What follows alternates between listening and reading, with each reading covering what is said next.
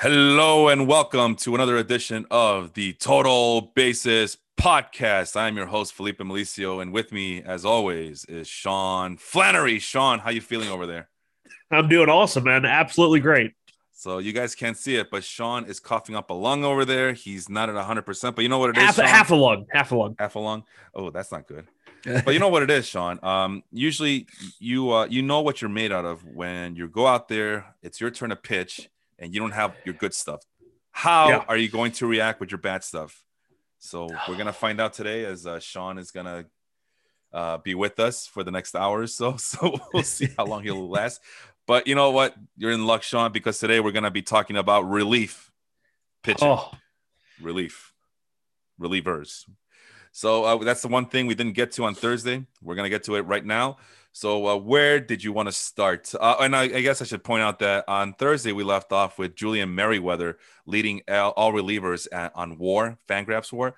And then this morning sunday morning right here on the baseball live facebook group for the recording of the total basis podcast show craig kimbrel now leads all relievers in war. Did you see that coming sean after one week? Uh, I mean, he. We looked at it briefly, I, I believe, before the season started, and we talked about his last few appearances, like in 2020, and he went like I think it was nine, six or seven outings, something like that, where he looked like the Craig Kimbrel of old. yeah And uh, so far this year, he looks like the Craig Kimbrel of old. Four and two thirds innings, has uh, nine strikeouts, uh, no walks, which I think is the biggest thing to, to mention with him was because it just looked like his command was gone. Also, he hasn't given up a hit. Um, so he's thrown 4.2 perfect innings and has two saves already. So that's a, a pretty good combo there. Yeah, it's a step in the right direction, especially for a Cubs team that really uh, could use some relief pitching help uh, for the last three or four years, it seems like. So Craig Kimbrel at age 33 is finally living up. Damn, he's 33 years old. Is Yeah. that right? Yeah. Wow. I, I thought he was maybe 30, even 34, Oh, somewhere in that range. All right. Uh th- that's weird. I mean, he I mean, he looks like he's like at the end of his well, there are times where he looks like he's at the end of his uh of his road. And yeah, he'll be 33 in May, May 28th. So holy crap. It seems like he's been in the league forever, but no, it's only since 2010. This is his 11th season. Well, not really, because he did take a year off, it seemed like, or was he signed late, something like that. But regardless, he looks like he's older than that. But hey, if he he's averaging 96.6 miles per hour, so you know maybe he has found the he has found something to Me- Melvin does make a good point down here in the comment section that it has mainly come against the Pirates. you mean the pirates that keep beating our ass the, I mean, the cubs ass so i don't know man the pirates uh, they look bad on paper and then they face the cubs and they look superhuman i don't know uh he is asking a quick question pull the trigger on tommy pham yes or no i don't think so right sean I mean, I think he's going to be towards top of that lineup with uh, Tatis out, even though they said Tatis might be coming back. Um, do you want him he- back yeah, yeah. Uh, Pham has. Uh, I don't think you should drop him. And if you're talking about adding him, then I'm not sure if you would immediately start him. It just depends on the rest of your lineup, though. Alrighty. Let's uh what what else did we need to talk about? Uh well, you know what? Someone did ask me about the St. Louis Cardinals situation. It looks like um what's his face? Alex Reyes is going to be the guy, but I see Giovanni Gallegos is third in Fangraphs war among relief pitchers as well. And then they still got Jordan Hicks, he of the 100 mile per hour fastball. What do you make of the St. Louis Cardinals relief core? I mean, right now with St. Louis, it's their entire plan for Alex Reyes is to eventually start again. But uh, John Mozeliak uh, said before the season, Reyes will be employed strictly as a reliever, but they hope to get him close to a hundred innings, which makes me think that as the season goes on, they might use him more as a bridge man, fireman role, like you know Andrew Miller, Seth Lugo type. But so far this year, he's been given the majority of the save opportunities. He already has three saves. Uh, the only people three saves or more in baseball right now are Mark Melancon in San Diego, Jake McGee in San Francisco, and Alex Reyes at three in St. Louis. So right now, he is the guy to you know get if he's somehow still available. I, had somebody offer. I already had Alex Reyes on my team, and he offered me Jordan Hicks for Nick Madrigal, and he's like, "Oh, you want to go ahead and lock up all the St. Louis saves?" Uh, he says because you know they're probably going to move Alex Reyes out of the saves role, and I was like, "Well, then offer me that trade then, because I'm not I'm not accepting it now. Like I already have the St. Louis saves. I don't need the St. Louis holds. Uh, this is just a saves league. So right. Uh, and speaking of holds, I'm seeing that Genesis Cabrera has two holds in the last week or this this week since Monday. Uh, Giovanni Gallegos is up there to, as well. So um, no, that's uh, that's looking like a really good bullpen in St. Louis. It's just uh, I don't trust it as much. But if Alex Reyes is going to be uh, definitely the definitively the the ninth inning guy, then let's go with it. Um, Julian Merryweather, I dropped him in my points league. I don't know if that's going to bite me in the ass or not, but I went and, and picked up Nate Eovaldi after our show on Thursday just because he's oh. going to be he's going to be doing two starts next week, so I might as well go with it and see what happens. But am I going to regret dropping Julian Merryweather here, Sean? Uh, possibly. I, I think he is the best pitcher in that bullpen. I mean, mm-hmm. if you just look at his stuff, he's throwing 100 mile an hour fastballs with yeah. 82 mile an hour changeups, and he just seems to have very good command of both of those pitches right now. So I, I would lean towards uh, having kept him, but that's also because I spent 250 fab on him in the TGFBI league. So, so you're just trying to justify that now. Yeah, I'm looking at the Blue Jays uh, clo- uh, relief situation over at Roster Resource. Holy crap! This is the complete opposite of what the Cardinals were giving. Where at the very least you had some guys giving you holds and even some cheap wins. Uh, I'm looking at the Blue Jays. It's all blank. It just shows the number of pitches, and that's it. And Ryan Borucki going to the IL. Uh, the last time the Blue Jays uh, bullpen got a save was Saturday uh, with Tommy Milone, and he's supposed to be the long relief Wait, guy. Tommy Milone got a save? Yeah, after throwing 42 pitches, apparently. no oh, it, it, was probably one of those. Th- it was probably a, a three inning save. I, well, I, I, would bet with 42 pitches. I know they had a blowout recently. Uh, it might have been might have been yesterday against the Angels. So, but I'm looking at it. It's all blank. It just shows the number of pitches. There's nobody who's won anything uh, in terms of win cheap wins that relief that relievers can get once in a while. No holds, no saves. This is a useless bullpen, uh, Sean. And they still got three guys listed uh, to be the closer: in Jordan Romano and Rafael Dolis. But you're right. Merryweather has, I mean, we, we're seeing on the leaderboard here, Merryweather has been the best of the best so far. And for whatever reason, he's he's not getting, I mean, he hasn't pitched since Thursday. So. Yeah. Uh, Lucas Kelly over at uh, Rotographs, the, the fantasy side of Fangraphs, he recently put out a piece just earlier this morning yeah. about uh, bullpen uh, reporting, and he has an entire list down at the bottom of where it shows all 30 teams and like the, the back end of the bullpen guys. And right now, he just has Merryweather, Romano, and Dolis, you know, just bracketed in as a committee. Um, and just from the little bit of the Blue Jays that I've seen so far this year, is it appears that Romano is being used as the um, we're in trouble. We're about to face the middle of the lineup, get him in the game. Uh, so maybe that is something that takes him out of some of the save opportunities just because the likelihood he gets used earlier in games is higher. And then if I have to pick between Julian Merryweather or Rafael Dolis, like, come on, you know who I'm picking there. uh, also, Romano hasn't pitched since Thursday. Dolis hasn't pitched since Thursday. So, uh, I, I, like I said, I know both the Angels games have have been blowouts, but it, it, if you're a fantasy owner and you got Merryweather or even Romano, it's pretty damn frustrating that you're kind of just waiting around. Patience patience, young grasshopper. Oh man, not if you're in a points league like I am. I need, I need, I need, I need uh, the results right now. So I, I, so my, so besides Edwin Diaz, who uh, also, uh, I didn't, I don't think it, it he hasn't like he, had a save opportunity yet. He came in and pitched on Thursday in a down, down by one run, and he looked okay. And then he came in on Saturday down by one run and he gave up a double to Marte, a broken yeah. bat hit to Jesus Aguilar. Uh, didn't record any strikeouts, walked a batter. So he had two hits, one walk, uh, one earned run, and then bottom line, Sean, he got me negative three points yeah, on that. Yeah, it was it was going to be a I, negative point outing. I am so mad. And then Jacob Degrom you, didn't get the win anyway. So you, that, you know what was the highlight of that day? And uh, shout out to Alex Chamberlain for retweeting this for me because you know he's absolutely awesome. He's got a huge following of his own but uh, it was uh, against the Marlins. Uh, Anthony Bass, after he struggled in Thursday's open, home opener for the Mets, uh-huh. um, Don Mattingly after the game said, you know, hey, Anthony Bass is still our closer, and he came pretty close to saying it. but then Saturday uh, afternoon, when he was talking to the press, uh-huh. he was very ho hum that um. uh, Anthony Bass is just going to be used where we need him. And lo and behold, who warmed up for the save in the ninth inning for the Miami Marlins? Was it my guy, Yimi Garcia? Yimi Garcia! damn right. About damn time. Let's and so go. I went on Twitter and I put out the red alert on Yimi Garcia warming up in the bullpen. And uh, I was like, we've only been waiting since the beginning of uh, 2020 pre pandemic when he signed that contract.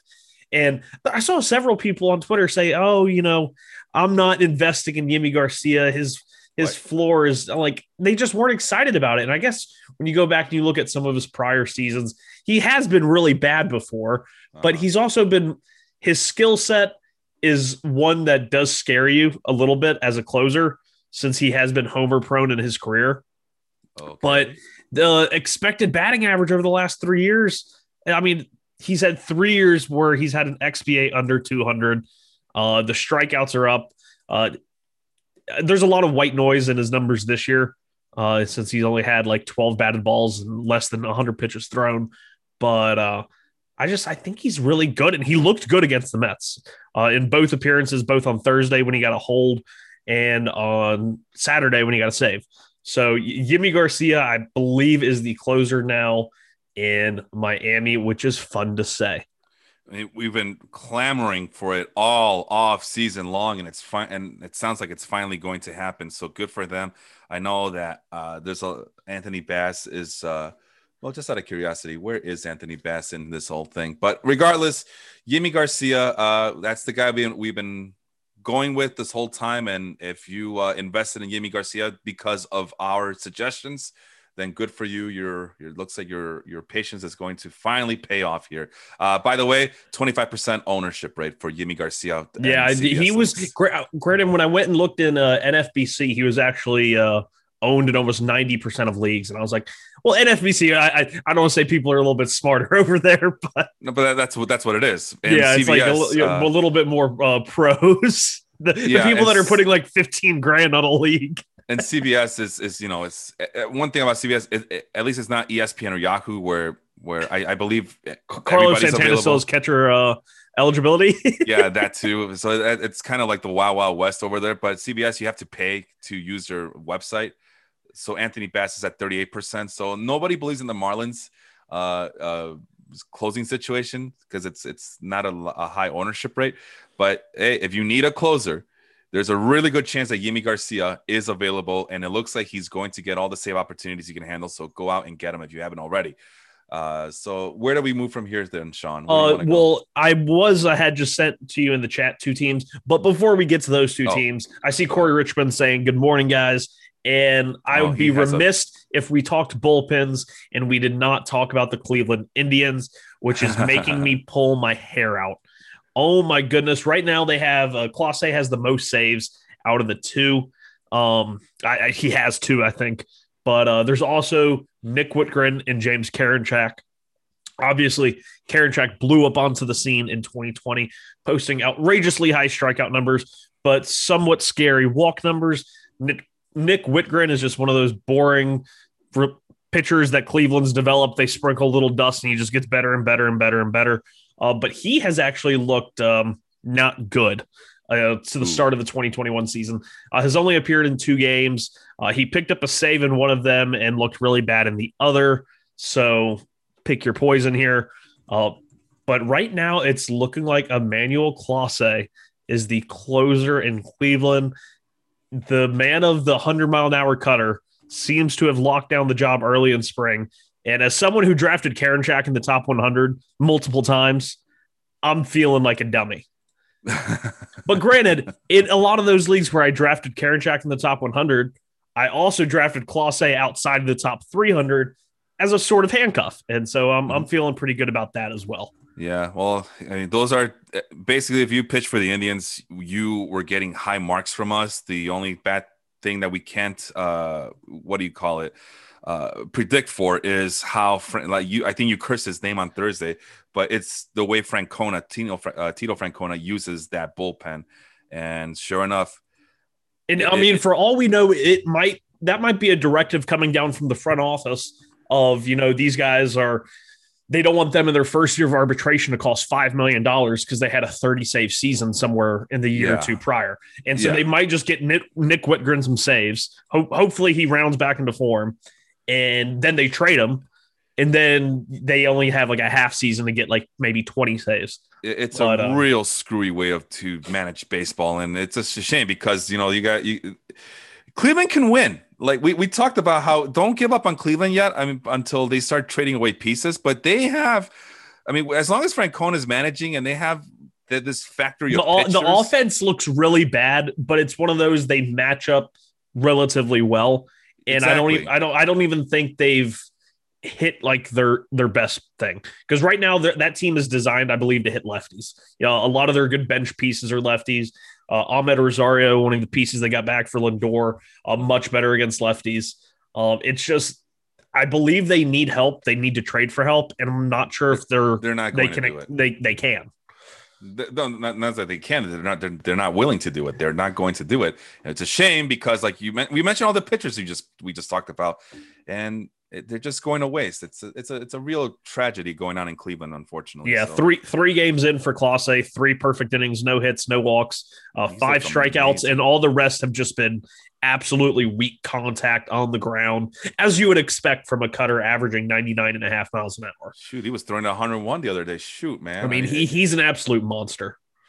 Uh, let's see here. Uh, you wanted to talk about the Dodgers, and we got Corey Knebel uh, just shooting up the. I, I was say, did we have Corey Knebel having more saves than Kenley Jansen through a, a week plus? What I know we, I didn't. What we did say was Kenley Jansen looks like he's at the end of his uh, tenure in Los Angeles, but they're going to keep throwing him out there in the ninth inning because he's Kenley Jansen, and then boom, we get Corey Knebel instead, and who's looked absolutely fantastic uh, from what I've been reading. Yep. Corey Knebel, here we go.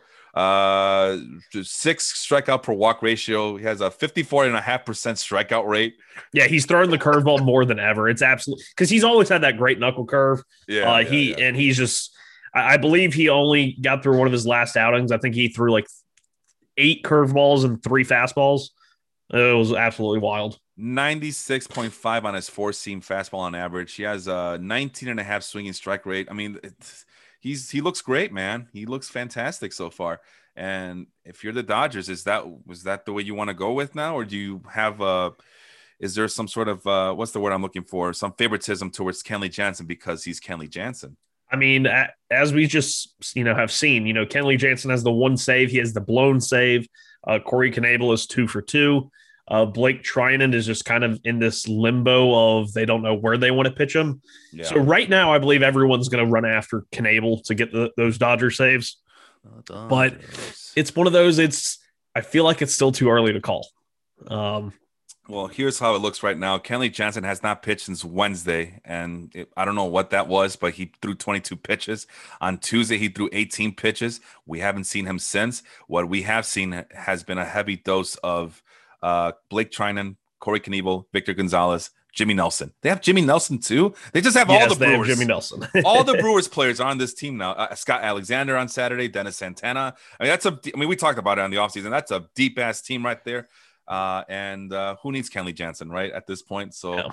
uh, it's which sucks because he was drafted. I mean, he was like a top five, top six reliever still closer because of the save situation? Because I mean, in, in the baseball life league, I, I, drafted him and uh Kimbrel and Diaz. Yeah, what what's wrong with you? I, I, hey, it's kind of working out for me so far, with mainly because well, yeah, of uh, yeah. Kimbrel, but uh, yeah. and then the uh, last team that that really has a interesting bullpen development, and that's partially due to injury, is the Oakland A's, where they lose Trevor Rosenthal. Uh, he just had his part of his rib removed for as the alleviation of symptoms of, of thoracic outlet, mm. which leaves a really weird motley crew. The most A's looking closer by committee I think I've seen in quite some time with uh, yeah. uh, Lou Trivino, Jake Diekman, and Sergio Romo. And Lou. Trivino is a guy who I really liked uh, coming out of the 18 season. He was great backing up for Blake Treinen that year in the eighth inning. Uh, he throws extremely hard, but the control kind of left him in 2019. And he came, he had an ERA over five in 2019. So it was really a down year. Uh, in 2020, the walks came back down. The strikeouts actually went up. ERA was back in the mid threes. And to, so so far to start off this year, he's appeared in five games for six and two thirds innings, strikeouts per nine almost at 11, walks per nine right around four, and a 1.3 ERA. He's a high ground ball guy. Uh, I think he, of all people, has the best chance to run with this job. Uh, and that's how Lucas Kelly has it set up on his uh, little spreadsheet. Uh, Jake Diekman and Sergio Romo are also guys that, uh, based on matchups, and I, I really, I, I can't give up on Sergio Romo. Uh, and especially in a ballpark like Oakland, where he yeah. throws nothing but sliders, gets all these fly balls. There's a lot of room in that ballpark for fly balls to get caught.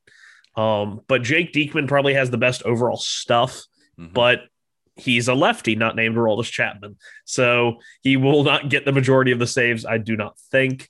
Yeah. Uh, but I think he is th- that group is going to be interesting to watch. Uh, Romo might get you a weird amount of saves, just like he did last year. I think he had like four or five saves last year, and nobody even realized it when he was in Minnesota. Nobody so, cared. Yeah, nobody cared. Sergio mm-hmm. Romo just out here throwing frisbees, yeah. and we're all living our best lives. Uh, Lou Trivino, uh, previous week, according to CBS Sports, one percent ownership rate. This oh, he that, gone, that's it's got to be so much higher. He's got to it, be a guy that well, right now it's gone up to nineteen percent. So he is among. Uh, with that being said, he is among one of the uh, most uh, uh, added players, added players in yeah. the league right now, at, at, with the eighteen percent change there. Uh, as far as the bullpen situation goes, you mentioned a little bit, but just to give you a, uh, another way of looking at things, so far, Roster Resource has Lou Trivino, Jake Diekman, and Sergio Romo as closer by committee. Uh, and not a single Oakland A's pitcher has gotten a save opportunity this week at all. Yeah, uh, one. It's also because they're not very good. well, that's another problem, right? I mean, even bad teams need closers, but damn, I mean, the last time uh, anybody a, reliever got anything was a hold was Lou Trivino on Friday, and then Yusmeiro Petit just does Yusmeiro Petit things and gets two cheap wins on Friday and Wednesday. It's so, like Connor Brogdon; he had three wins through like five games. You know the legend that he is. All right. Well, that's the Oakland A's situation. Let's. I just want to quickly point out some guys who are on the top of the uh, Fangraphs leaderboard. There's Jake McGee, who we both liked uh, in the offseason, and it looks like he is the undisputed. So we talked about he's uh, who did we talk about? Uh, Jake Diekman not being Aroldis Chapman. Well, Jake Jake McGee is the Aroldis Chapman of the National League, along yeah, with Will it, Smith. It is a little interesting because in uh, San Francisco, uh, uh, Jake McGee has been their guy so far. But uh, Wandy Peralta, a name that I have not oh heard in God. a large blue moon. Uh, Wandy Peralta picked up a save, and I think it was because Jake McGee had pitched back to back days, uh, something to that effect. Okay. But Wandy Peralta looked good. The velocity was up, and I was like, oh, what is this? These butterflies that are inside of me. But you know, Jake McGee being the lefty and his not his last name's not Chapman. Uh-huh. Uh, you know that's gonna be our thing. So, but um, yeah, what, Jake Jake McGee and then another lefty, uh, Will Smith. And I, th- I think I heard you say him right before. Yeah, he, I did mention him. Yep. And now with Chris Martin uh, on the IL, that leaves the three best pitchers in Atlanta's bullpen are all lefties. Will Smith, lefty. AJ Minter's a lefty. Tyler Matzek, who might be the best one out of all 3 uh-huh. is a lefty so, goodness uh, gracious, it's going to be interesting. But Will Smith does have the majority of those saves right now. Matzek has been the setup guy. Uh, that's the role he thrived in last year in 2020, and nobody talked about him, but he was really good. Yeah. Um, but yeah, that's a interesting uh, lefty closer situations to keep an eye on. So we went from Oakland A's to the San Francisco Giants across the bay. Just wanted to point out you mentioned Jake McGee got the 25 pitch save on Monday and then he took a rest on Tuesday. Wandy Peralta got the save on Wednesday. That's what uh, it was. But and he uh, and that was the second of a back to back right there for him. But uh, McGee has just been getting. Oh, and by the oh, sorry, by the way, Peralta got the save for Jake McGee, who got the win. So McGee, when he's not saving, he's winning. All he does is save and win. Uh, the holds are Tyler Rogers and Reyes Moronta. Moronta was a guy we mentioned uh, uh, uh, uh, in the offseason as well. And Tyler Rogers, we always he's a, a favorite of our show because he's a submarine thrower. And oh, he's and he's also in uh, uh, Lucas Al- uh, Lucas. Uh, I can't even remember his name, uh, but he is a likely candidate for a save chance today. Oh no, uh, that's the that's the other Rogers. Uh, Taylor Rogers, uh, which Taylor Rogers is a likely uh, candidate for a save today. Colome's thrown 20 pitches like the last two days. Um, and Tyler Rogers and Reyes Moronta are likely candidates for a save today if Jake McGee is not available since he's thrown back to back in three of the last four. And I was gonna, I was going to mention that too. You, you, you took the words right out of my mouth. Tyler Rogers, uh, who is the brother of Taylor Rogers, who might get some saves. I'm, hey, listen, I'm happy with Taylor Rogers though. He's on my team, and he's he's doing, killing ratios right now. He hasn't got a save. For me. I don't think he has it. one save or one hold, but I, I don't matter. think he's allowed a hit. He's getting a lot of strikeouts. You gotta love it. Doesn't matter. Screw I you, am, Alex Colome. I am so happy with Taylor Rogers right now. I don't care that he doesn't get any saves or well, he got the uh, L last night, but it was it probably wasn't his fault. Probably somebody else's fault. it wasn't his fault. It wasn't his fault. Damn it! It was Tyler Duffey or Alex Colome. Uh, but anyway, let's uh, move on to what. Let's see, Ian well, Kennedy. I wanted to talk. There, to there is there is one last team. The one oh, last committee. You want to talk about that, or you want to talk about Ian Kennedy first? Who the hell wants to talk about Ian? Well, apparently he has all the save opportunities he can handle. He has two saves. It looks like he's the undisputed. Where, where is he in Texas? He's with the Rangers. Okay, man. yeah. We, we talked about. See, I still uh, thought Matt Bush would, uh, not Matt Bushnell, friend of the show, but Matt Bush. I, I thought Matt Bush would run away with that job. No, no, Ian Kennedy throwing 94.9 miles an hour with the exit velocity of 101 miles an hour against uh, yeah, I, I, want none of Ian Kennedy, but I will take two of the uh, guys in Arizona. Uh, I recently in my 30 team dropped Stefan Crichton. He's picked up almost all of their holds, but none of their saves. Uh, Kevin Ginkel, who we've all seen before, yeah. has absolutely great stuff. I mean, he he's got the closer's repertoire, but his command just often leaves him. And that's in 2020, uh, he ended up having an ERA over six. Meanwhile, in 2019, we thought he was the next big thing in Arizona. He had an ERA at one and under one and a half through 25 games. Uh, and he's looking better this year. Once again, sinker baller, keeps the ball on the ground, uh, throws it hard, good breaking ball. Uh, but with Joakim Soria on the injured list, uh, it's either going to be Kevin Ginkel or Stefan Crichton. I believe there's one name back there that I'm forgetting about that's going to irk me if I don't look. Uh, Taylor Clarke. Taylor Clarke is the guy they have third up, but it's uh he is not the one. I Yoan Lopez. Yoan Lopez. Oh, not uh, the, the, Cuban import. Uh, he th- has such great stuff, and he's just always back and forth on whether he's actually good or not. But uh, those are the guys that I would keep an eye on back there. I thought Swarzak sounded familiar though. He used to play for the Mets. Yeah, Anthony Swarzak. He had that really good year with the Brewers. The Mets and gave the, him a two-year deal, and, and he did too. nothing. But um, I had high hopes for him. This is all because Chris Devenski was randomly placed on the restricted list. Oh, uh. They said it's not COVID related. I I don't know exactly if there's been any updates on what happened well, but he was placed on the restricted list earlier this week. I might have an answer for you, Sean, if if uh, if I may here. So and then of course I, Soria and Clippard are hurt, so that's well that that'll help. Yeah. But uh, uh, but anyway, here's the thing. All right, so we looked at the I, I looked at the top thirty uh, relief for pitchers. Now I flipped it in reverse, and now here's the bottom of the list, like we kind of we did with the starting pitchers and the uh, hitters on Thursday listen to this list, man. It's like a who's who of the Total Basis podcast uh, darlings here. The worst pitcher with the worst WAR, according to Fangraphs, with uh, well him and Chris Devenski, who's at the bottom of at the very bottom of this list with negative zero point four, is Amir Garrett. Yeah, Amir Garrett was he is uh, one of those only guys with two or more saves, but he has a 15 ERA. Him 16. and yeah, Raisel Iglesias has a, another guy with two saves, and he has like a seven and a half ERA. so it, it's one of those like, did you get saves this week? Yes. How much did it cost? Everything. Everything. that's, gonna, that's, gonna, be. I, I, feel like that's gonna be a running theme for season two of this show. Uh, Sixteen point seven strikeout rate from Amir Garrett so far. Are you panicking if you're an Amir Garrett owner? Uh, I you see, I was, and then I traded him to Jacob in our thirty team, but he was so freaking good in spring training. He was just overpowered. I mean, it- practice, man. It's, not- it's just practice. And then he comes out here and he gives up a couple of walks and he gives up a, a dinger or two. Um, but right now it appears that Cincinnati's going to let him run with it. Although Lucas Sims is, Yeah. I mean, right on his heels. And as much Sean as it Doolittle. pains me to say it, Sean Doolittle looks like Yep. he's somewhat back. Uh, the velo, which he could barely get into the 90s the last two years, is suddenly sitting 94, 95 again. Um, so if Amir Garrett stumbles, he is on a team that could easily replace him. And there's even more than just those two guys and Sims and TJ Garrett. Anton, they have TJ. Antone. Yeah, you take the words right out of my mouth. But um, yeah, so I wouldn't be too worried about it. I think over the last few years, Lucas or not Lucas Sims, Amir Garrett has been better than all of these guys. So they're going to give him some run. Uh, plus, he just has like that attitude of being a closer. Like, I'm here, I'm gonna shut you guys out, and you're going home. Like, And if if any of those guys fails, there's always Carson Fulmer, the former White Sox uh, failed prospect there. Uh, really, he's quick- actually looked pretty good, surprisingly. Yeah, well, of course he does because he's not with the White Sox anymore.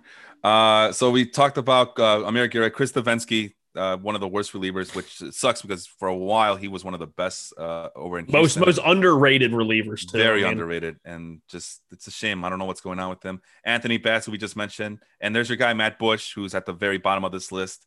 Uh, Drew Rasmussen as well, which really sucks. As I remember we talked about him glowingly, and now he, um, hey, thirty point eight strikeout The, rate. the, so- the strikeout rate is promising. He's given up a couple of home runs that have you know allowed basically all of the runs to score. Um, I, I, I'm not giving up on Rasmussen yet. I, I Uh, don't think I'm not. I'm not doing it. and as predicted, Greg Holland sucks. Uh, and not- wow, shocker. he doesn't even have any saves. That's what's the point of having him on the team if he's not getting you any saves? I don't I, get it. I'm trying to think who's picked up the saves in Kansas City if there have been any. Oh, Um, good question. Uh, I don't find even out. know. Uh, somebody picked up a save on Monday.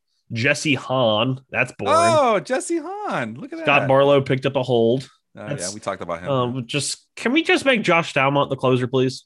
we we've been patiently waiting. Uh, Well, my patience is thinning. no, you you have to be with the Royals. They don't know what the hell they're doing, and they, they have to justify Greg Holland. And Greg Holland hasn't pitched since Wednesday. And where, where's Josh Staumont? Josh Staumont. Yeah, what the? Oh, I, I okay, mean, so they have Greg like- Holland and Wade Davis. You know, they're trying to bring back the yesteryears boys. So and Fangraphs uh, has uh, fizzled out on me. I guess they haven't updated all their guys from Friday and Saturday because it looks like nobody pitched for the Royals on Friday and Saturday. So well, they did have a, a game postponed Saturday, and I'm not sure if they played Friday. Oh yeah, right. The White Sox game, right? Yeah. Is that yeah? yeah, yeah, they were supposed to play the White Sox. They got postponed. That would explain it. Thank you for that. Uh, but yeah, they Wade Davis is on the team, so they like to think that they have options, and they're holding our guy Josh Staumont back. Um, and then just quickly going to the, through this list, Tanner Rainey, which is that's shocking that he's off to a little slow start. Uh, Sean Armstrong. I think that's only one or two appearances, and he he had a Yeah, late right, start. right. He had a late start in spring training. He had a collarbone thing. Um, I'm I'm not terribly worried. Uh, if anything, that just gives Brad Hand more opportunities to suck in the closer Oh role. man, it's Tanner Rainey. I expect him to just go out there running with that blazing fastball, well, which it is, but it's not shutting down. Well, it didn't shut anybody out. Uh, Sean Armstrong, who I thought could be a thing, I guess not. Uh, Devin Williams at the bottom of the list. Is it panic time in Milwaukee if Devin Williams is at the bottom of the list, Sean? He's given up more runs this year than he did in all of last season. What? Uh, no, I. I, I wouldn't be too worried. Uh, he's still got some of the best stuff I think I've ever seen in a relief pitcher. Uh, once Josh Hader gets traded, then Devin Williams is going to be a closer, and then he's going to be awesome. And then we're all going to forget that we even had this conversation. Liam, uh, uh, Andrew Miller, but he's old, so he's at that makes sense that he's at the bottom. Uh, but, but, but Tyler, uh, no, not Tyler Rogers. I don't want to talk about him. Uh, it was Liam Hendriks. Liam Hendriks, who's off to a very slow start. So much for that. Uh, for the White Sox, and there's your guy Jesse Hahn, who's at the bottom of this list, and our he ain't my guy. well, uh, we just mentioned him. So, uh, and the last person I wanted to mention, Enoli Paredes, uh, who's somebody we talk about all the time here. Three games in, has a 50% walk rate against a 16.7% strikeout rate. Still has that blazing fastball, 95 four- 95.4 mile per hour. But uh, no, this is not what we expected from Enoli Paredes, even though he is a young, unproven guy. Yeah. So that's disappointing.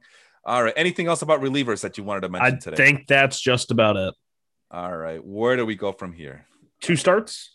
Two starts. Oh, I actually have a list for you. There you Um, go. Thank you so much. I was gonna work on finding a list, but if you have a list, that's even better. So this list is uh, I, I just quickly went on CBS Sports uh, with my fantasy league uh, that I have there, and I just started looking. Okay, so who's seventy five percent? Who has a seventy five percent or lower ownership rate, which is pretty high, but there's a little bit of a window there for those who are looking desperately for a, a two start pitcher this upcoming week.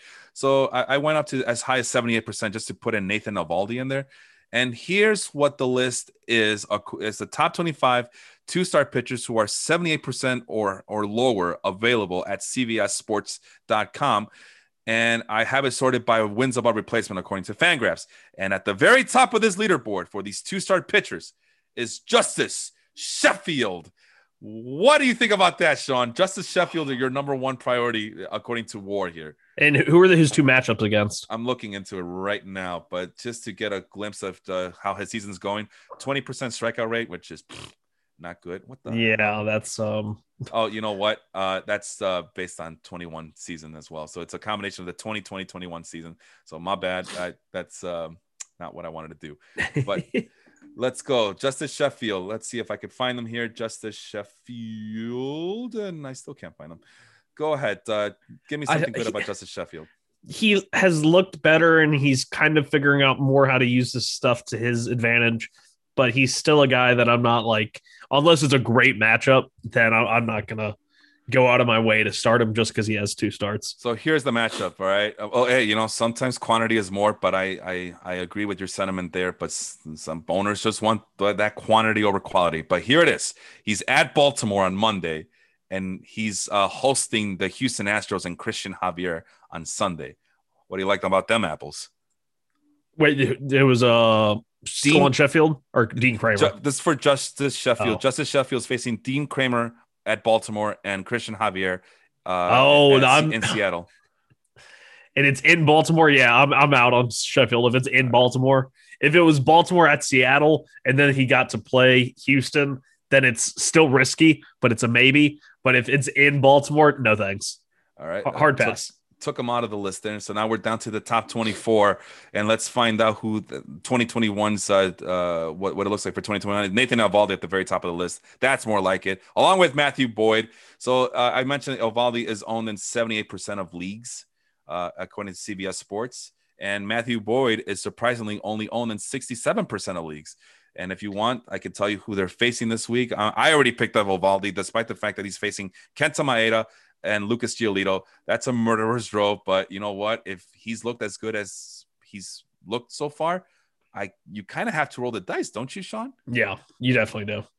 And then And we, Matthew- we talked about Matthew Boyd on Thursday. Uh, there's been a slight pitch mix change.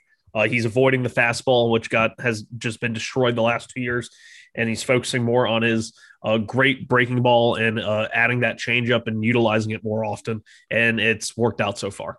Yeah, and uh, his matchups are a little bit easier. Cristian Javier uh, in Houston on Tuesday, and then at Oakland versus Chris Bassitt, your ace for your Oakland Athletics. So, I I, I think I like Matthew Boyd a little bit more than Nathan Eovaldi at this point. I um, I didn't realize Eovaldi had a murderous rope, but like again, Ooh, I, I- do like this one. He is owned in uh, 72% of leagues, but uh, Carlos Rodon there at, is. uh, in Chicago against Cleveland and at Fenway. Uh, that's uh Fenway has some lefty boppers though, so that might make it a little bit tougher. But uh, Uh, yeah, as long Tris- as JD Martinez is back because he just went on the IL uh, Okay. after receiving the vaccine, I guess it uh was Ooh. messing him up a little bit. Well, So, that sucks. um, Uh, but Carlos 70% Rodon is a guy that uh, keep an eye on definitely for sure. 76% own at CBS. Triston McKenzie and then Martin Perez. Yeah, that's a good one right there. Rodon, uh, for those wondering what he's been doing so far. Uh, let's see here 40.9% strikeout rate, 95.4 mile per hour, four seam fastball, 81.1 exit velocity against. Uh, yeah, that's uh, That's just huge. That the, the velocity is back up from the left side, like that is just absolutely huge for him. definitely definitely that definitely will play I've also uh selfishly speaking here sean i picked up dane dunning uh because he also has two starts so i'm hoping that he could just hold his own and get me some cheap points uh, in my points league dane dunning faces tyler glasnow at tampa bay and then he's home against Dean Kremer and the Orioles. It might be Um, Jo Adell time. for what? Uh, Jo Adell time. Dexter Fowler uh, out for the year, torn ACL. Oh, okay. What about Dane Dunning though? Uh, Dane Dunning is a good, I guess. He plays for a bad team. He's not going to get a lot of wins. He's only had one start so far, so there's a sample size problem. But he has 33.3 strikeout rate, uh, 91.3 sinker fastball. Yeah, I, I just don't think he's a 30% strikeout guy. No, I don't either. But I think he's a good pitcher. I just don't think he's a 30% strikeout guy, though. yeah, that's uh, that has fluke written all over him. But I like my chances against that second matchup against the Orioles. So hopefully that's into something, despite the fact that the Orioles do have some boppers in that lineup. But we'll see if this will play. It's again, it's a two start pitcher, so I'll probably drop him as soon as uh, he gets his brains beaten in by the Rays. I guess I don't know, but uh, yeah, either that or I start Julian Merryweather, right? So and I'm not liking that either. Uh, let's see who else is on this list. Um, Casey Mize is in for a two start week. thank you for that, Casey. Both Mize. big, uh, at Houston, which is risky, but at Oakland, Oakland has struggled. Uh, so unless that, that could actually be a good two start matchup, I, I believe, for Casey Mize. What if I Um, tell you that he has to face Zack Greinke and Frankie Montas in those two starts? Frankie Montas has like a ERA of infinity so far. What is he, Um, car? what? Is he yeah, like, car? like the car, like the car. The Q30. Well, Casey Mize, 96 point, uh, 96 mile per hour fastball, four seamer, 89.6 exit velocity. So that definitely will play. Uh, again, it's only one start and he only went four innings. So again, same thing with the Dane Dunning issue. But uh, like um, uh, Sean mentioned, that the second start against Oakland might be all worth it. Uh, also on the docket, Wade Miley, who's at the top of this list for some reason, uh, after only one start, but it was a very strong start. 28.6 strikeout rate, n- uh, not a very good fastball, but he has an exit velocity against of 78.8 miles an hour. Oh, who is that? Wade Miley Oh, of the no, no, Cincinnati no, no. Reds. There, there, there's nothing that can get me excited about Wade Miley. Just stop it. Okay, let me okay, let me try to convince you here then. He's only owned in 33% of leagues and C- according to CBS. He has Aaron Sanchez in, in San Francisco uh, on Monday, and then he has to come back on Sunday to Cle- uh, to Cincinnati, Ohio, and face Shane Bieber in that uh, derby Nope. there. Nope. you still no, nope. No Wade Miley for me. All right. What about Antonio Senzatela, who has two starts under his belt? They're crappy starts, but he he's up top of the WAR leaderboard right now. He 90 pitched an absolute gem in his last start after the Dodgers absolutely throttled him in his first. And he is just like the most frustrating Colorado pitcher Yeah. that if he did if he didn't pitch in Colorado, he'd probably be a solid pitcher. I mean, just like overall, because he's a pitch to contact, he never strikes anybody out. And he just it was something stupid. Like he went eight innings. I think he only gave up one or two runs, and he got 14 ground ball outs. And I think he had like three strikeouts. And I'm like, that is just insane. He does possess a 94.4 mile per hour, so that's pretty healthy. He has Dustin May and Taijuan Walker on his schedule. Uh, the one uh, against the Dodgers is in Colorado. Nope. Do you still no Nope. skip? Well, nope. If you are for those who are desperate though and, and, and believe in that ground ball uh, tendency, he's owned in only eight percent of leagues. Next on the docket is Aaron Sanchez, who we talked about him on Thursday. Do you want to know? Do you want to just say yes or no? You want to find out who he faces this week? Yeah, well, who is Aaron Sanchez going up against this All week? right. If I could spell correctly, I just spelled ass Sanchez. uh, let's see here. Where ah, he's at the bottom of the of the ownership rate. He's only owned in nine percent of uh, of leagues in CBS. Wade Miley and Pablo Lopez in Miami. That's not Oof. too bad that that isn't terrible in Miami.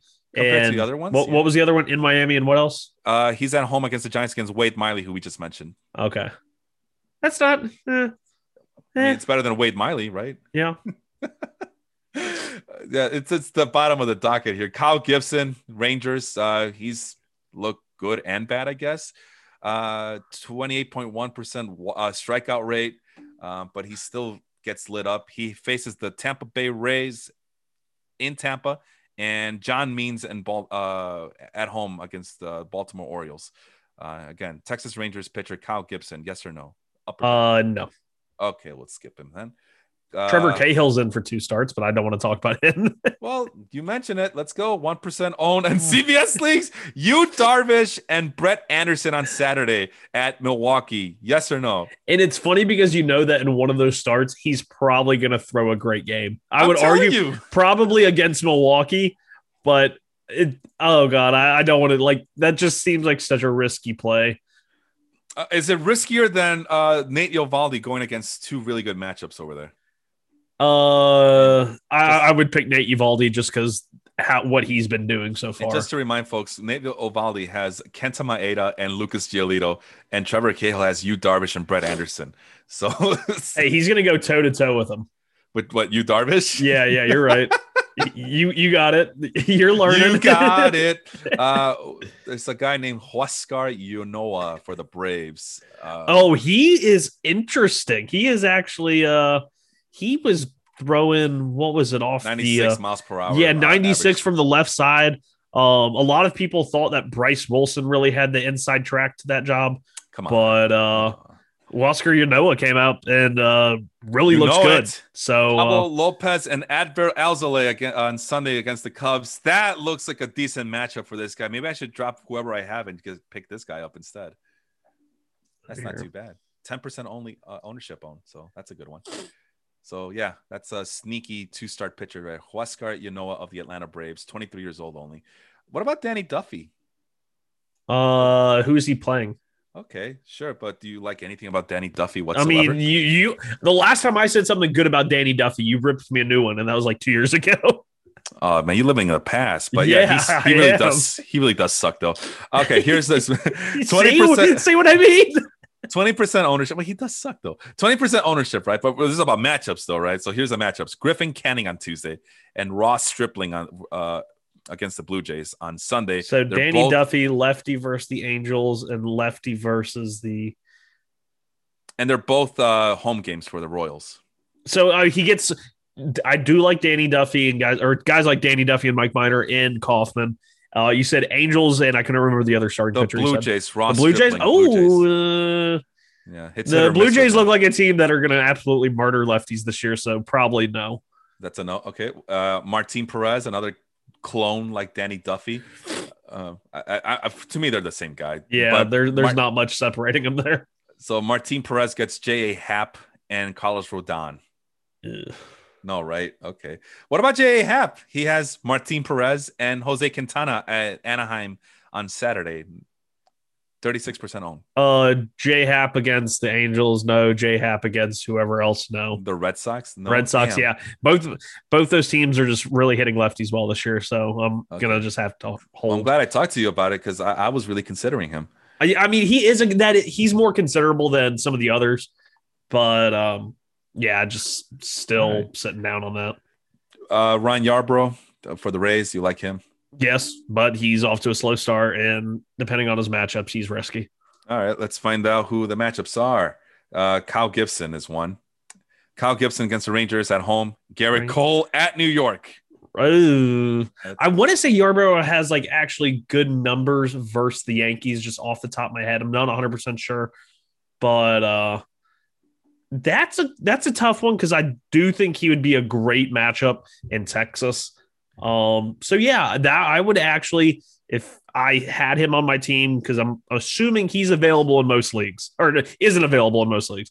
But if I had him on my team, I'm definitely starting him in a two week like that. Who you talking about? Yar- Ryan Yarbrough not Yeah. being available. Uh, let's see here. Yarbrough is owned in seventy-two percent of leagues. So yeah, time's running out if you're interested in Yar Yarbrough. Yeah, he he should be owned in almost every league. I think a lot of people sleep on him just because he doesn't get strikeouts, but he should be owned in most leagues. Here's a bit of a wild card, and I don't know what to make of John Gant. He has to face Stephen Strasburg on Monday at home for the Cardinals, and he's on the road against the Phillies against Aaron Nola. So a couple of Oof. tough uh, on paper matchups for John. On Gant. the road in Philly's the thing that would hold me up on it. But Yes. uh at home against Washington, I probably would take that matchup. All right, so fifty percent mix there. Ooh, What- Tim Locastro went four for four with a stolen base last night. Let's go. Oh yeah, they were talking about. Uh, yeah, Corey Decker posted he went 28 for 28. Uh, it's a new National League record. Or, Oh, so he yeah. did go with that. All Yeah, right, he so- broke Tim Raines' major league record for most consecutive uh, successful steals to begin a career. So we So- can uh, take him off the list, uh, the Diamondbacks off the list, because they we're doing the 30 teams, 30 days thing, MLB for 30 for 30. 30 for 30. Uh, where was I? Uh, Ross Stripling, uh, Jameson Taillon against the Yankees. Uh, Jameson Taillon. Uh, on that's, that's on Oh, oh that, that's not the question. You just want to know if Ross Stripling versus Well, I- the I- Yankees is a good part of matchup. the question. Uh, do I you like Ross? No, no, I, I don't like he has- Stripling against the Yankees. and then he has Danny Duffy uh, uh, at Kansas that City. that's a more palatable matchup pitching in Kauffman. But do you like Ross Stripling? Do you want to take a chance? I think he was a good buy low candidate this year. I'm not really sure if I want to, you know, bet the farm on him. But okay. Uh, can Will Smith stop being so damn good? Which one? The catcher. The the catcher. Both. Yeah, rapper, he, he had he had another great game last night.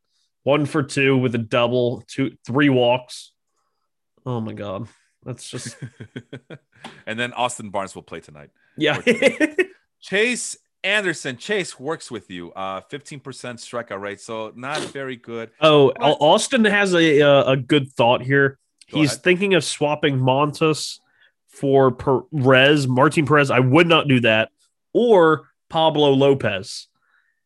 I would do that, but I would try and keep both. I wouldn't straight up drop Frankie Montas, Yeah. but definitely Pablo Lopez, if he's available in your league, get him now, especially if you have Frankie Montas who is struggling.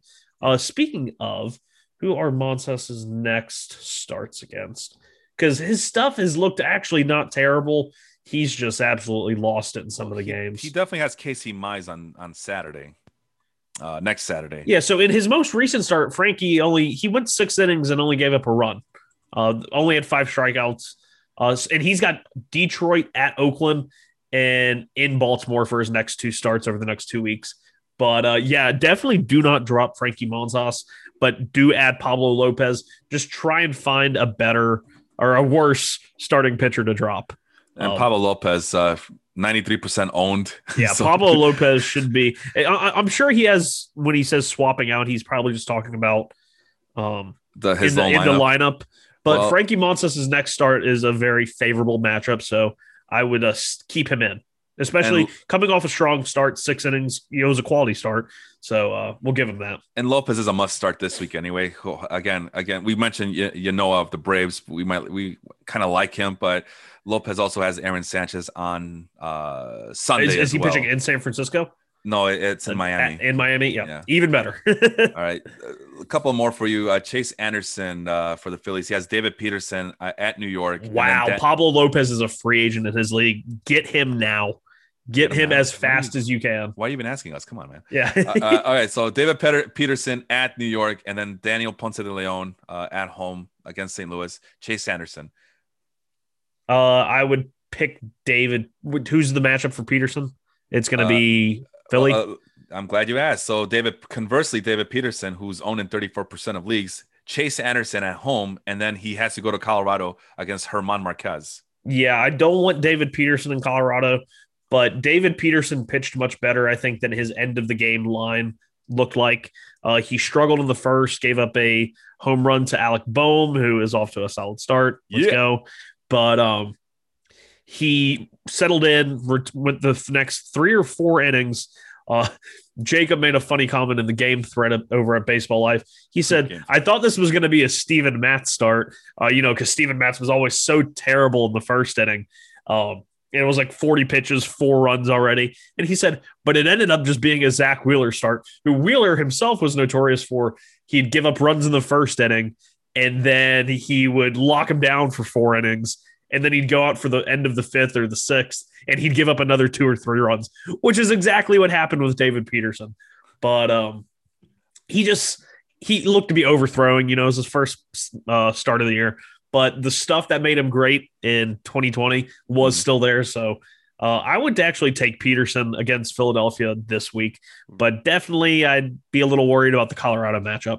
Okay, so David Peterson or Chase Anderson, uh, if you have to pick one, and you're Oh, desperate- David uh, David Peterson. That's, Really? even uh, even against Colorado at Colorado. Colorado's been really bad, even at home. So yeah, Okay. Uh, But- but what it- if it's a it's a tough one. It's a gamble, but, But what if Ryan McMahon hits another three home runs and Gary Hampson three, steals three bases? Then what? Then again look against a le- against a lefty though. Sure, why not? Hey, David Peterson has a pretty good uh move over to first. He he can hold uh, Hampson at first base. that's a good move. he's a, he's he's a lefty. He's a lefty. And Chase Anderson's not that good anyway. so- yeah, Chase Anderson's bad. do it on this I, I would just say that Chase Anderson is bad. Let's see if we can uh, finish off this list. Uh, Madison Bumgarner. Uh, ugh, he has two starts. Do you believe in? Do you still believe in Madison Bumgarner? Uh, Uh, and to make you th- make your life easier, uh, Chris Bassitt on Monday, and then to be determined on Sunday. So to be determined has a nasty slider for yeah, the to be determined as a nasty slider. uh, for the Is Washington, is it Madison Bumgarner in Oakland? Uh, No, it's uh, Madison Bumgarner in Arizona and then Oh. at Washington for the second start against to be determined. Yeah, probably not. I'd I'd pass. Okay. I'd I'd fold. uh, Dean Kremer, who it could be a thing, could not be a thing. Uh, I we mentioned him already, but he's at the bottom of this list. But let's find out. Justus Sheffield at home in Baltimore, and then at the Texas Rangers against Dane Dunning, who I'm already starting Dane Dunning. But Dean Kremer is he worth some shares this week? Uh, probably not. Uh, he's got to he's got to show me more. Show me more. Show me the Um, money. Let's see. 92.4 mile per hour fastball doesn't impress you. Nope. what about his 96.9 exit velocity? That doesn't impress you. Nope. Brady. okay, so here's a favorite of yours. Uh, Brady Singer only has one start under his belt, but he has two starts coming up next week. So you're gonna get all Brady Singer all the time. Um, do you like him? Uh, and let me just pull up. Let me tell you who he's facing: Dylan Bundy on Monday and Hyunjin Ryu on Saturday against the Blue Jays. Uh, they're both home games in Kansas City. Uh, I'd probably pass on Singer right now. Yeah. I just I, I need to see more. It's I don't know. The sinker slider is kind of boring. The changeup, uh, he only he didn't throw it as much.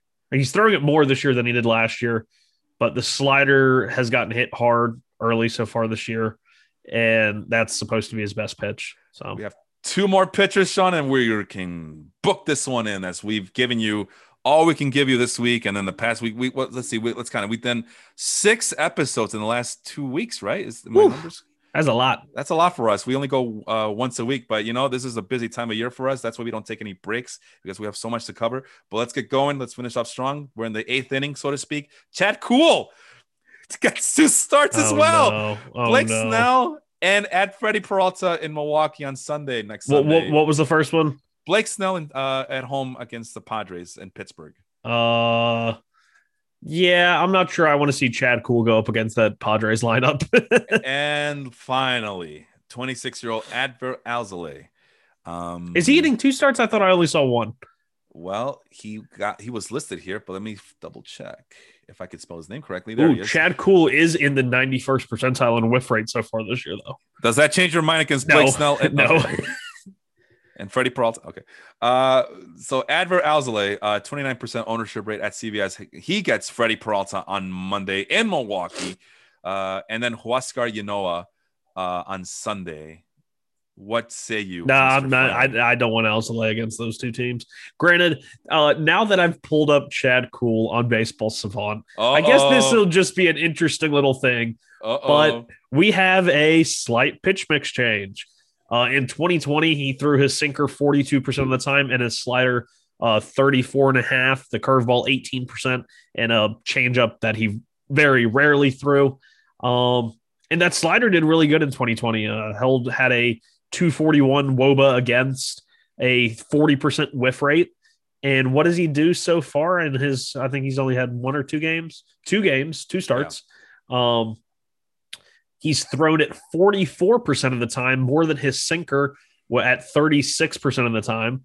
And his slider again, 0.91 batting average against, a 238 Woba against, and a 45% whiff rate.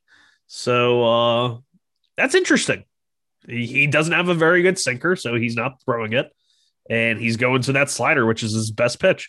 And as we've seen before, uh, when a pitcher goes to their best pitch and throws it most often, then good things usually happen.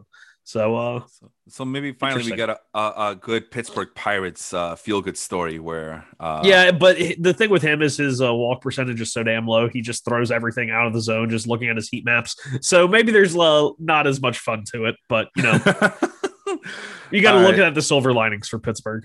Quick uh, couple of questions for you. Uh, just yes or no. Uh, are you how concerned are you about Fernando Tatis? Uh, it looks like he's gonna ditch surgery, but Yeah, uh, they're going to try and avoid the surgery, which is what I anticipated because they have all this money tied up in Darvish and Snell over the next, like this year and the next two years. So they want to win in those two years or these three years. But if they were smart, they would just say, go get your surgery. Yeah. But I worry that they're going to avoid the surgery. He's going to come back, maybe play for a month, and then he's going to be screwed. He's he's going to get hurt again. And just this isn't one of those things that just goes away. It, it, it isn't. And Yeah. he, he was dealing with it in spring training. Uh, he missed a couple of games early in spring training because he was complaining of, of shoulder soreness when he swung, and then he goes and he throws Oh it out God. completely. And they're like, "Oh, we'll just pop it back in." And he's like, "Oh, I'm fine. I can play the next day." Michael Conforto wanted to play the next day too. yeah. He said he could have. And they're like, well, you have this damage and it's not going to go away. Uh, so um, I don't know. I wouldn't really, I wouldn't drop Tatis in a redraft league yet. I, I'd hold on to him and see how long. Because, hey, maybe if you even get another month of semi good production out of him, it helps you and you kind of kick the can down the road. But I would definitely be adding Hey Ha-seong Kim and looking for a replacement. Yeah, because uh, that was some follow up question uh, since we're talking about it. But before we go move on to the follow up question, I, I this one came up. Okay, so you say don't drop Tatis in a redraft league. What are his, what are what does this do for his prospects in like year uh and keeper In leagues or- Dynasty, oh, or, in it's uh, dynasty leagues? Yeah, it's one of those he's so young that I wouldn't be terribly worried about it. But Well- well- it's one of those How about this? How about this, Sean? He already had that back issue, which was supposed Yeah. to be concerning, and he's he's just been with the shoulder injury now. It looks like he's kind of injury riddled already at a young age. he's Carlos Correa. Oh boy, you're gonna do that to me. Wow. And that, no, the other- I- the the back would still worry me more long term because the good you know comparison that we've used so far with uh, Tatis's Conforto. shoulder is Conforto, and Conforto was in the middle of that great 2017, and then he did the same exact thing. He swung, crumpled to the ground. Uh, he came back in 2018 uh, earlier than they anticipated, and he struggled. yeah, and then in yeah. the second half of 2018, he turned it back on again. It was a delayed period where the power just wasn't there as he was working the strength back up. It was, But uh, uh, it yeah, was very it's, frustrating. yeah, it, it is. And then he came back in 2019 and he hits 30 plus home runs. Uh, in 2020, he was great again. So it's Yeah. one of those. He's gonna get better from it. But it's You're gonna be just gonna get. It's gonna be time. It's a, probably Yeah. about 16, 18 months. and that's what I told him too. Like, just it's kind of it, it's a long recovery from those shoulder. I mean, it's hand shoulder injuries for hitters is always it's just as bad as pitchers. The wrist, the thumb, Knees and the toes, random knees and toes. these toes. Uh, so he said he asked me. My friend asked me, so can I drop Kim then? Because he's not been good. I'm like, well, if you could find better, but I mean. That's a long-term play, and with Tatis's uh, shoulder injury, you might want to keep him around as a handcuff. But you obviously like Kim as well, so you probably keep Kim on your bench if you can, Yeah. right? Yeah, it, if I have Tatis in any league, I am adding Kim right now before anybody else has a chance to. Yeah. I mean, because the his uh, batting numbers and peripherals, just looking at the early returns so far, uh, seen about 100 pitches, 16 batted ball events on uh, Baseball Savant. The average exit velo isn't anything great. Uh, the max exit velo is nice at 108 and a half, so that kind of grades out as somewhat plus power. Uh, 94th percentile in sprint speed, so we might have some stolen bases coming our way. That would be really nice. Um, and he had a home run last night. oh, did he have a home run? Nice. Yeah, first first of his career. So, Yeah, and a three out of four walk to strikeout ratio. Uh, yeah, I'd, I'd be adding him if I have Tatis, or even if I don't have Tatis, honestly. But I would hope that if I didn't have Tatis, I would have a shortstop that's probably a more sure thing than Ha-seong Kim. good stuff, man. Uh, we got a lot in a very efficient one hour.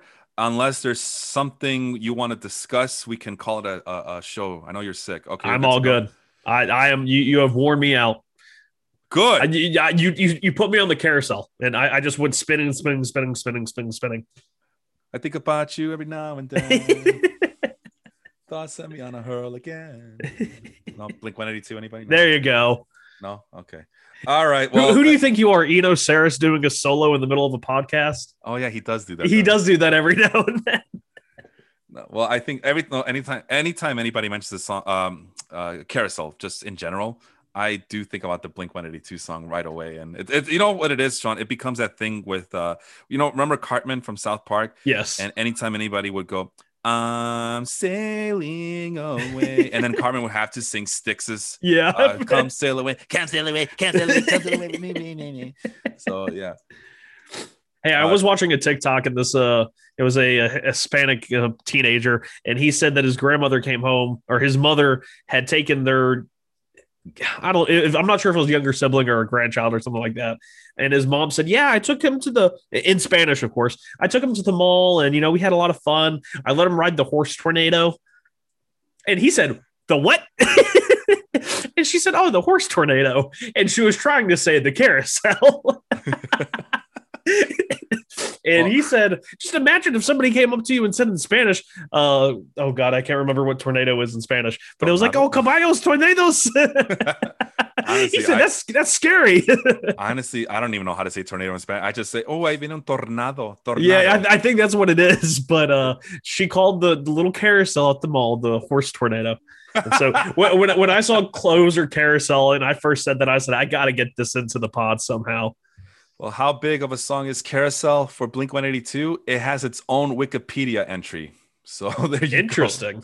Yeah, uh, it's one of their uh, from their indie days and uh, before they became big, and it has its own Wikipedia. I would have never would have thought that, but catchy song, at least in my viewpoint. Okay, for Sean, I am Felipe. Uh, be sure to check out the rest of the shows. You mentioned Corey Richmond on this uh, on the chat earlier today.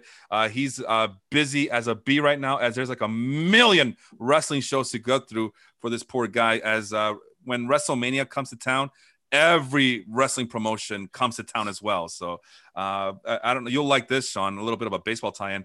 I saw, I thought I saw that because they have it in Tampa Bay, uh, in that where the Buccaneers play. Yeah. Uh, Raymond James Stadium. yeah. Well, WrestleMania was on a rain delay. I thought I would never see the day where I would hear that. So it makes me giggle. Uh, but yeah, so well, you tell me they can't fake wrestle in the rain?